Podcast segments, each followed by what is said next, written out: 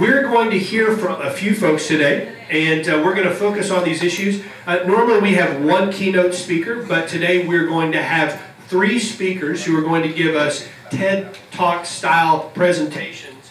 Uh, they're going to help us understand what it is that we're uh, up against and the things that we need to focus on. So, first, we're going to hear from John Harrington. Uh, where is John? There he is. John is the uh, executive pastor at Woods Edge Church. And today, John is going to present a talk called Why Is It Hard to Find the Guy? So, John Harrington, incredible history of church planting, training, and an incredibly capable leader. Let's give a round of applause for John.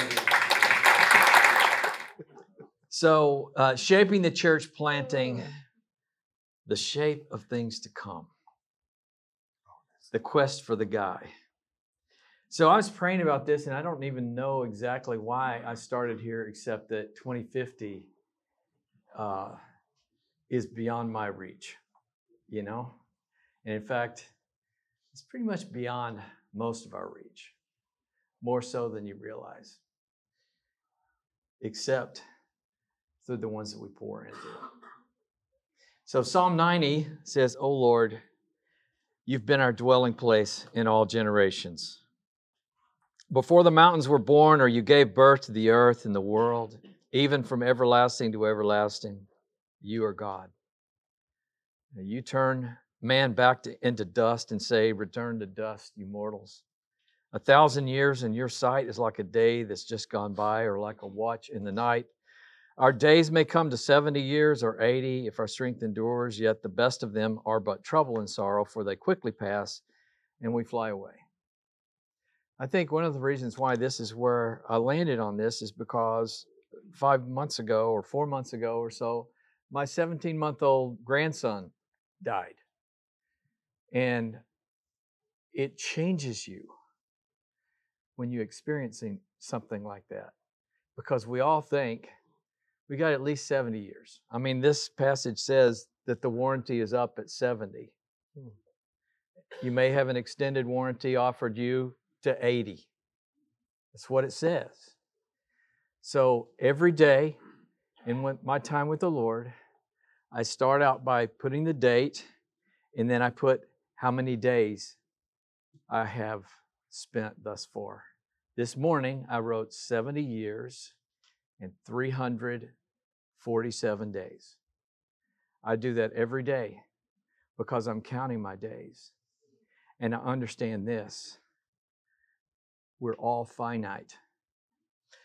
So here's the thing I met Rick Warren when he was just starting to talk about targeting Saddleback Sam. And he had this startlingly, startlingly successful strategy of launching large with preview services that attracted large crowds. And for the next 20 or 30 years, he changed the landscape in church planting. Um, and the way he looked at planting in America.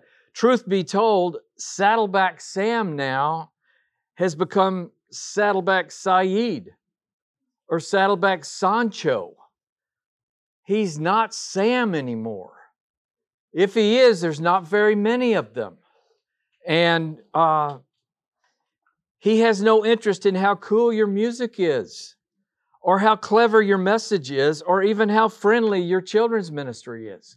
They don't care.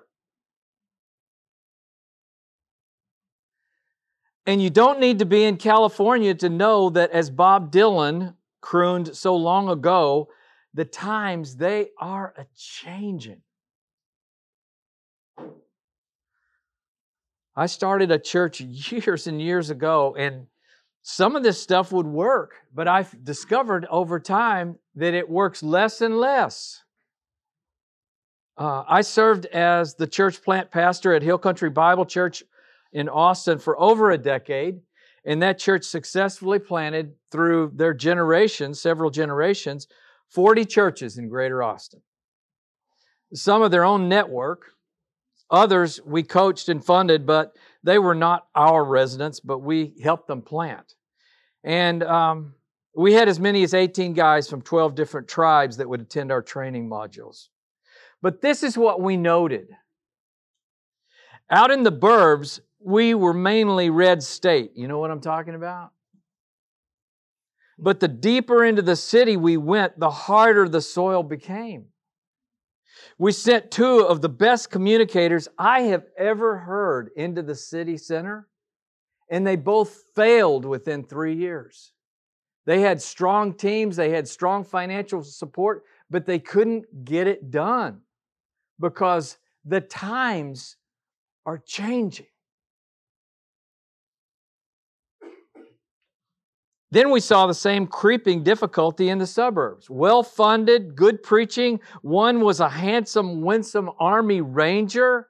Another was a professional basketball player. You don't get any better looking than these guys hmm. or more winsome behind the pulpit. They had good core groups. They had plenty of money. We even sent good elders with them, and they could not do it.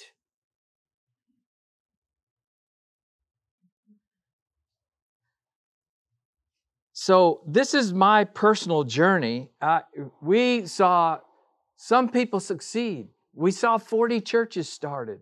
Some of them are very large churches now. But it's by God's grace that it happened. That's all I can figure out. And as time went on, it got harder and harder. I'm just telling you my experience. I'm just telling you my experience. And I have it at least 40 times.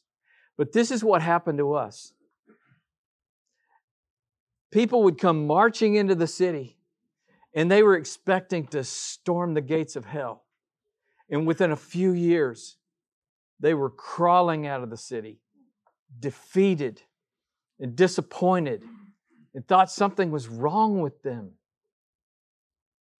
So, my personal journey has driven me to three conclusions.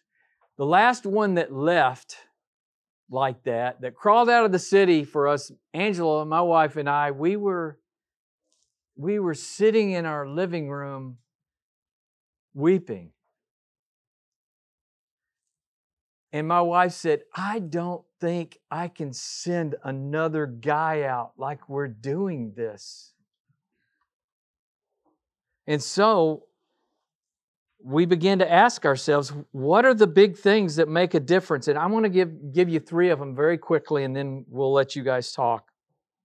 Number one is prayer. How do you find the guy? The harvest is plentiful, but the laborers are few. Therefore, beseech the Lord of the harvest to send out workers into his harvest. Whose harvest is it? What did Jesus think about the harvest. Who's who is it? It's His. And what did He perceive it to be? He perceived it to be what? Plentiful. There are lots of people out there. Do we have plenty of them in Houston? Do we have people that are open to Jesus? Yes, there's something that's gone wrong with the way we're harvesting. Now, some of you may have a different experience. I'm just telling you my experience. And so, uh, praying for the harvest. One of the things that happened to me when we moved, I moved to Woods Edge, I actually thought I knew how to pray until I went to this church. And I realized I didn't really pray for workers. I didn't pray for har- the harvest. And so I threw 1002, Luke 10:2 onto my reminders and my and on my phone and every day I get this annoying reminder to pray for workers. And I stop every day and pray. I also, uh, every Wednesday, Wednesdays is workers. I pray on Wednesday morning for workers. The other thing is, I beg God. It says, pray how? Earnestly. It's not just a suggestion, it's like, God, God, we have got to have a certain kind of guy that could do this.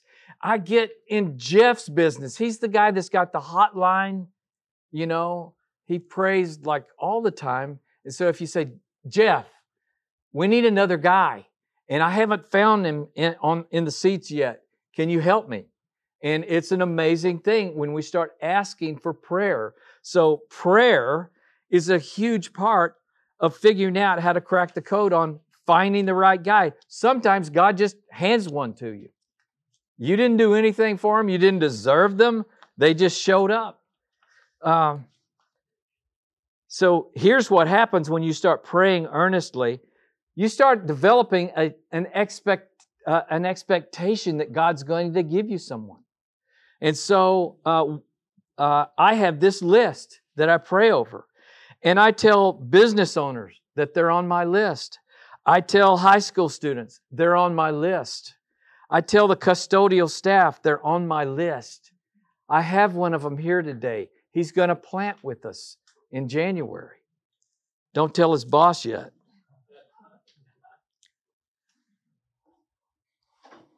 Second thing is ICNU pipeline. I stopped looking for a charismatic youth pastor from whatever church. I stopped looking for that. I stopped posting planters wanted notices on the job boards. I stopped looking for someone that somebody else had discipled, trained, and developed. Start looking at the best and brightest eighth graders in your church. I'm not kidding you. And create a leadership pipeline. Uh, we designed this program called Vanguard. You know where it starts? Seventh grade. And we have our, our uh, student ministry pastors are looking for the best and brightest and inviting them in to the vanguard. And they're learning leadership and disciple making. And we're saying, you know, I think I see in you something.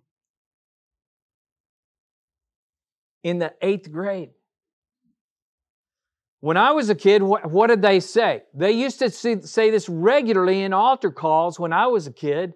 The, the camp pastor would say, You know, some of you, God is calling into missions. Are you ever doing that? I don't care if it's from the pulpit, but are you ever asking your best and brightest? Are you going to A&M and going to be an engineer or are you going to make a difference in the world? I mean, seriously. Are we asking for our best and brightest? So uh, we also we planted a church at Texas A&M. Don't they have enough Christians there? You would think so, right? But they've uh, this church has only been going for three years, but they have created a worship culture that already sends us worship leaders, and we anticipate seeing planters jump into our residency in preparation for planting. Someday they will say, "When I was in the eighth grade." An old man tapped me on the shoulder and told me, I see in you something. Another one of our residents is Dylan. Dylan was saved out of a non Christian family. He got involved in the student ministry. He went to college, then worked at Papa Pappasito's as a manager. He was preaching at a nursing home when we met him. We invited him into the residency that collaborates with Dallas Seminary, and he will get his degree while he's preparing to plant a church. He is a gospel sharing beast who prayer walks every week, and he already has established a network of two house churches, and he has led several people to faith, and he's in month three of the residency. Third thing, and I'll quit movement thinking. I sometimes have a guy that comes in and asks if they can plant with us. They know we pay residents and they are looking to be paid. I say, go start a missional community in your home and invite a small team of people who are willing to do an ordinary, everyday thing bless their neighbors. And we teach them about bless. How many of you know about bless? We've create, we are working hard at teaching people look, this is simple, it's not that complicated. Go bless your neighbors and watch what happens. It's ordinary things that plant churches.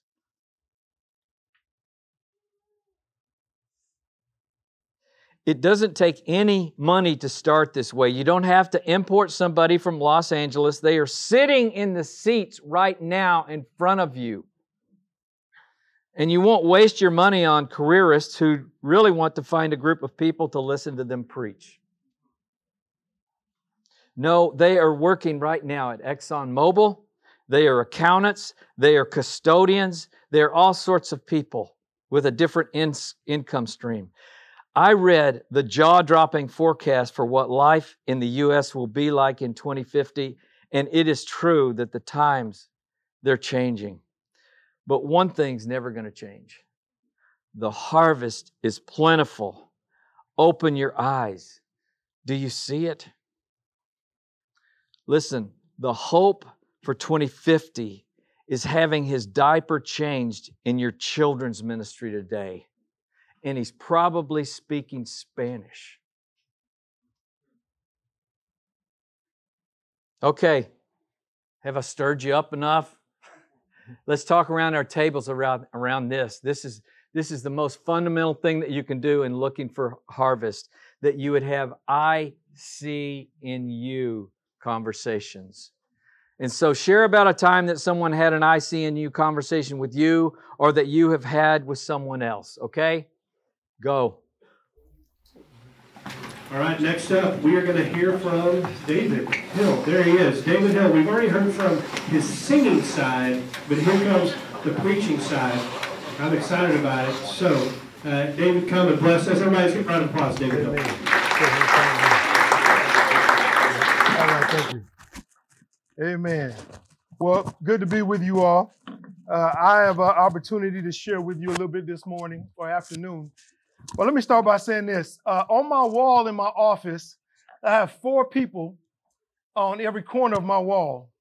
They are heroes, culturally and American heroes to me and inspire me. One is Dr. King, the other is Frederick Douglass, the other is George Washington Carver, and the last is Harriet Tubman. And it is often Harriet Tubman that intrigues me the most because if you know any about her history, she made she was an escaped slave herself, but she made 13 trips and rescued over 70 people out of slavery after she obtained her own slavery. I mean, her own freedom. And when she did this, and when, when the Civil War came broke out, the US government had enough sense to do something that churches and organizations don't even do today. Instead of them trying to figure out every little bit of how we can navigate all these back roads to do some of the things we want to do, they went and found her. And they said, You help us. We're going to put you in charge because you know the lay of the land. You know all the back roads. You know the lingo. You know the people. So instead of us going and finding somebody in our own ranks, we're going to find somebody who's already done it, who's already doing it, and we're going to get behind you and support you. What I want to talk with you today about is partnerships in the church, church planting, partnerships with ethnic leaders and those in hard places. Because you can be an ethnic leader and not be in a hard place. It's still important to do some partnership there. You can be uh, in a hard place and not be an ethnic leader, or you can be both. But I want to talk to you about why those important, why those relationships are important and how you can do some of that. So I'm gonna speed through it real quick so we can be on time. But I'm gonna give you five E's with this. One, it expresses unity in its fullness. When we collaborate in this way, we have the fullness, we have the fullest expression of what the kingdom of God looks like. When we reach across aisles economically, culturally, ethnically, and we say, I don't understand all that's going on, but I see you doing it. Man, that is a full expression of what the body is all about. And it ministers to the world of how this thing is supposed to look and be. It expands ministry impact. This kind of partnership reaches, you don't have to reinvent the wheel. We're able to take resources and, and, and giftings and merge them together for a greater impact in the kingdom. We all bring something to the table. Thirdly, it extends ministry resources. Partnerships maximize resources, people in organizations, and we can further impact the communities that we are part of. And it gets us away from this is mine and this is yours. You don't need to be over here, I don't need to be over here.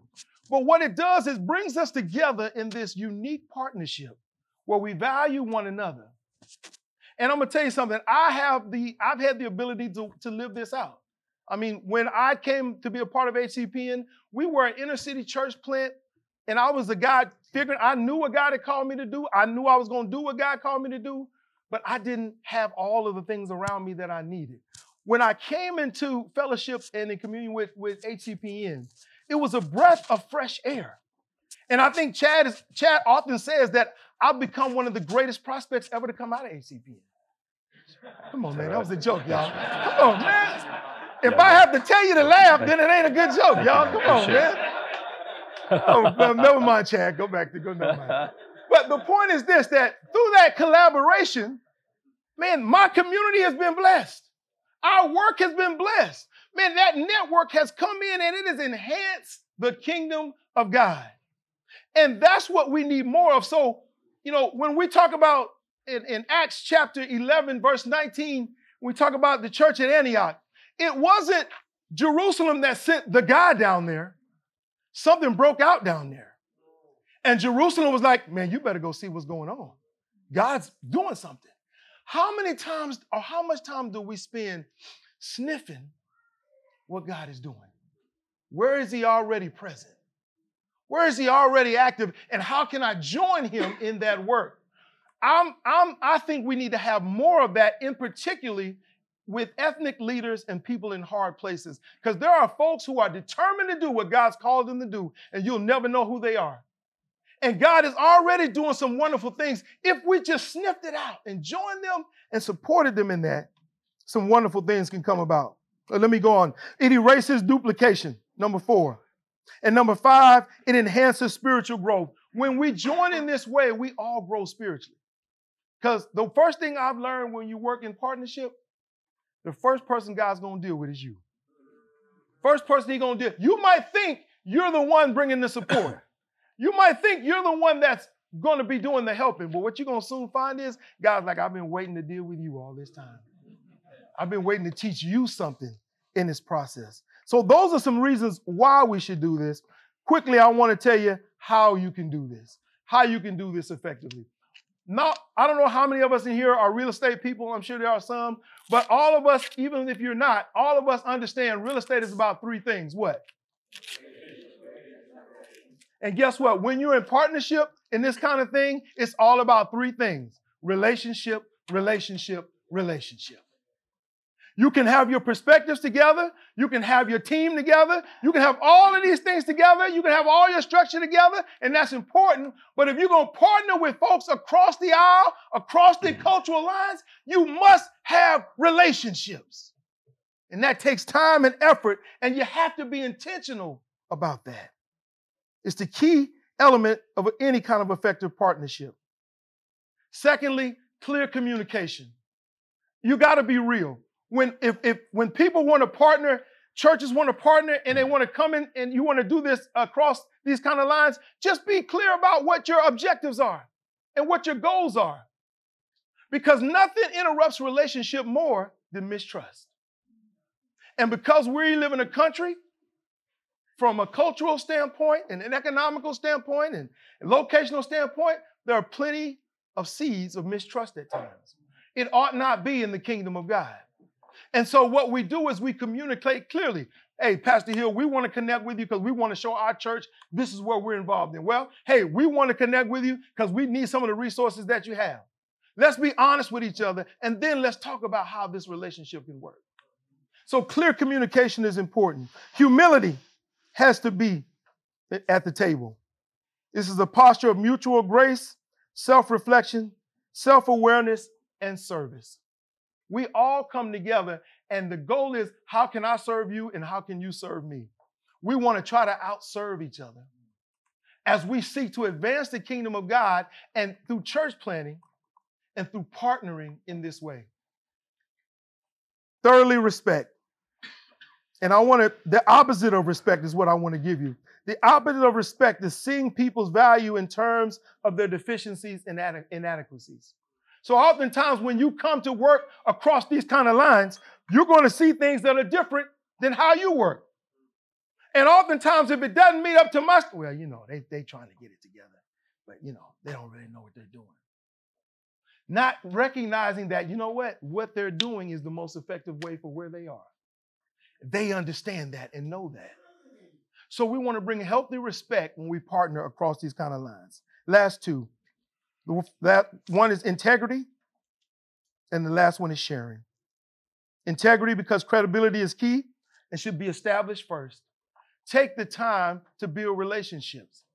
Doesn't mean you have to wait before you start journeying together and you start working on, on things, but you got to take the time to, to develop relationships. One of the things that's impacted me mostly, I, most of my ministry life was African American. It wasn't until the last eight or 10 years that I started working cross culturally. And as I began to build relationships across culturally, I was embarrassed about some of the things that I thought in the ways that I assumed people were as a black man.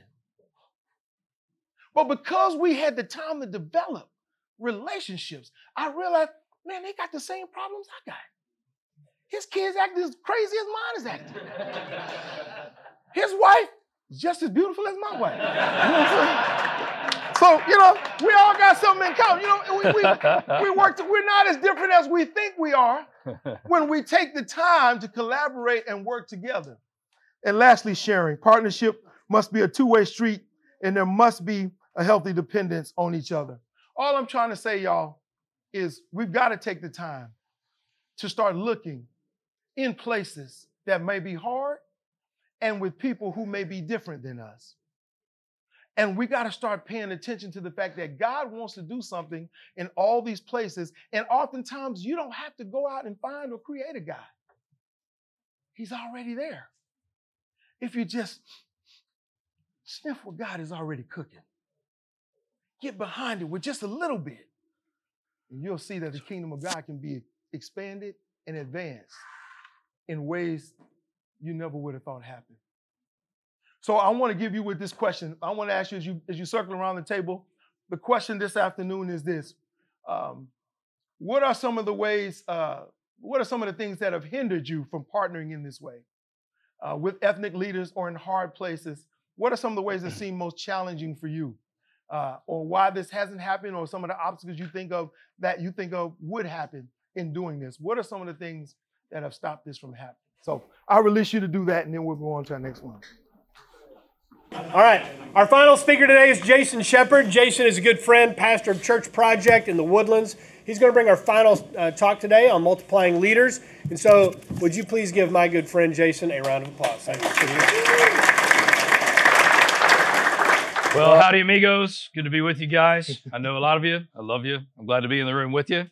Um, we all believe in a need for multiplication. We talk about it a lot, but most of us never multiply. Most churches never get to that point. In fact, most churches that plant don't exist within just a few years. And so we have these ideals that never become real. We have these visions and values that we never execute.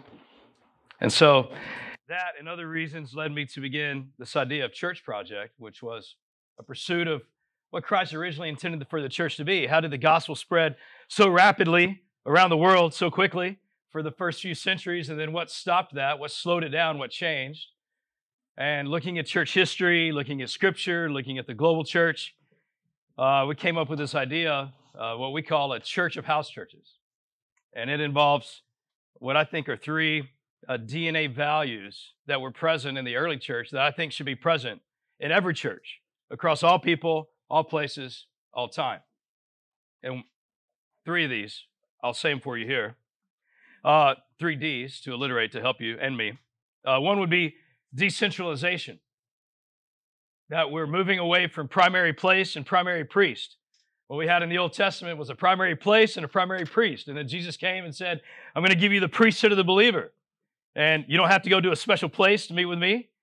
But we have again made somebody the primary guy, and this is the place. This is the holy place and the holy person. Decentralization. Distributed pastoral leadership. We have elevated and separated the clergy, and we've kept all the real pastoral duties for the clergymen instead of distributing true pastoral leadership to people. And then diverse, geographically based discipleship communities. That our communities will not be homogenous, people just like us, but the beauty of the Bible is diverse. I'll break each of these down for a little bit. But the problem with us, I think church planting is not that our theology is bad, even though we have differences of opinion. Most of us are pretty theologically sound. Um, it's not that we're not gifted.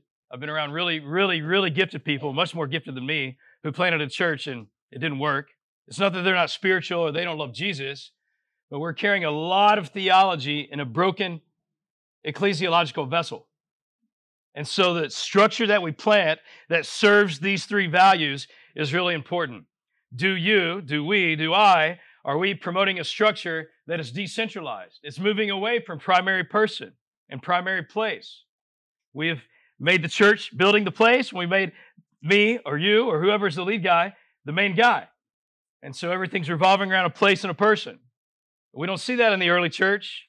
We don't see it in the movements for the first three centuries, but we do see in the fourth century when it happened after Constantinople, and we bring it back and we have this special place and this special person, and we've translated the Old Testament theology into our New Testament stuff, and now you don't have to wear a collar, though some can, uh, but now we're just still the primary guide, the primary place. So decentralized. It's not about me. We have a church of thousands of people. We have no phone number, no foyer, no office to walk into, no way to find me or anybody else. It's decentralized. It's you want to get into a community of this thousands of people, you go to a house church. There's no way to get here. There's no central for you to see. We have some central, but it's invisible behind the scenes. Central supports distributed. Central exists to help house churches. We exist to raise up house churches and house church pastors. Decentralized.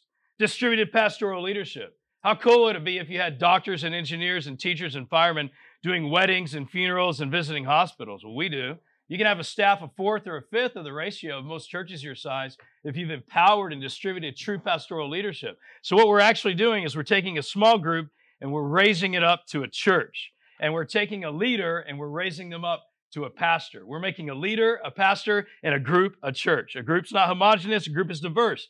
We're looking at diverse discipleship communities uh, rich and poor, young and old, black, brown, Asian and white, married, unmarried, mature believer, immature believer, where most of us are propagating homogenous groups. We can't find that anywhere in Scripture. We can't find it in church history. We can't find it in, until modern church history.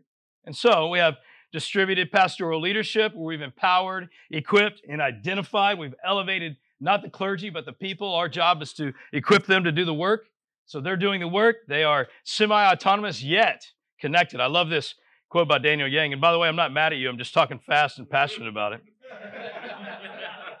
Daniel Yang, in a recent article, The Rise of Micro Networks and Maturing Networks of Microchurches, he said, Because of the lack of sustainability in these previous models, we're seeing emerge more mature networks of smaller churches belonging with a corporate infrastructure that supports decentralization without losing the benefits of a larger structure. We've seen the impotence of these isolated individual disconnected house churches or microchurches, but to be together under one eldership or oversight, connected together so that you have accountability and empowerment and strength to work together, yet you have semi autonomy where you're entrusted and empowered to do the work on your own. That's what we've seen happen, and it's possible. We've seen a prototype to see this happen with at least 7,000 people or so in the woodlands connected together under one church, and other churches are doing this in other places and around the world, actually. So we're trying to continue to see how this works. One invisible, almost, eldership that supports many, many different house churches in many different places. So the question for us is Are you gifted? Sure. Are you called? Yeah. Are you passionate about it? You've left a lot to do this. Do you love Jesus? You love him enough to love his church? Is your theology sound? Of course it is. You've worked on it. But do you have an articulated applied ecclesiology. What is the structure in which you will embody these early church DNA values of being decentralized away from primary place and priest, distributing true pastoral leadership to people away from the clergy in diverse discipleship communities? So I think I had nine minutes. I might be at seven. Now I'm going to let you talk at your table. Are you creating a structure that will embrace these early church DNA values? Thank you.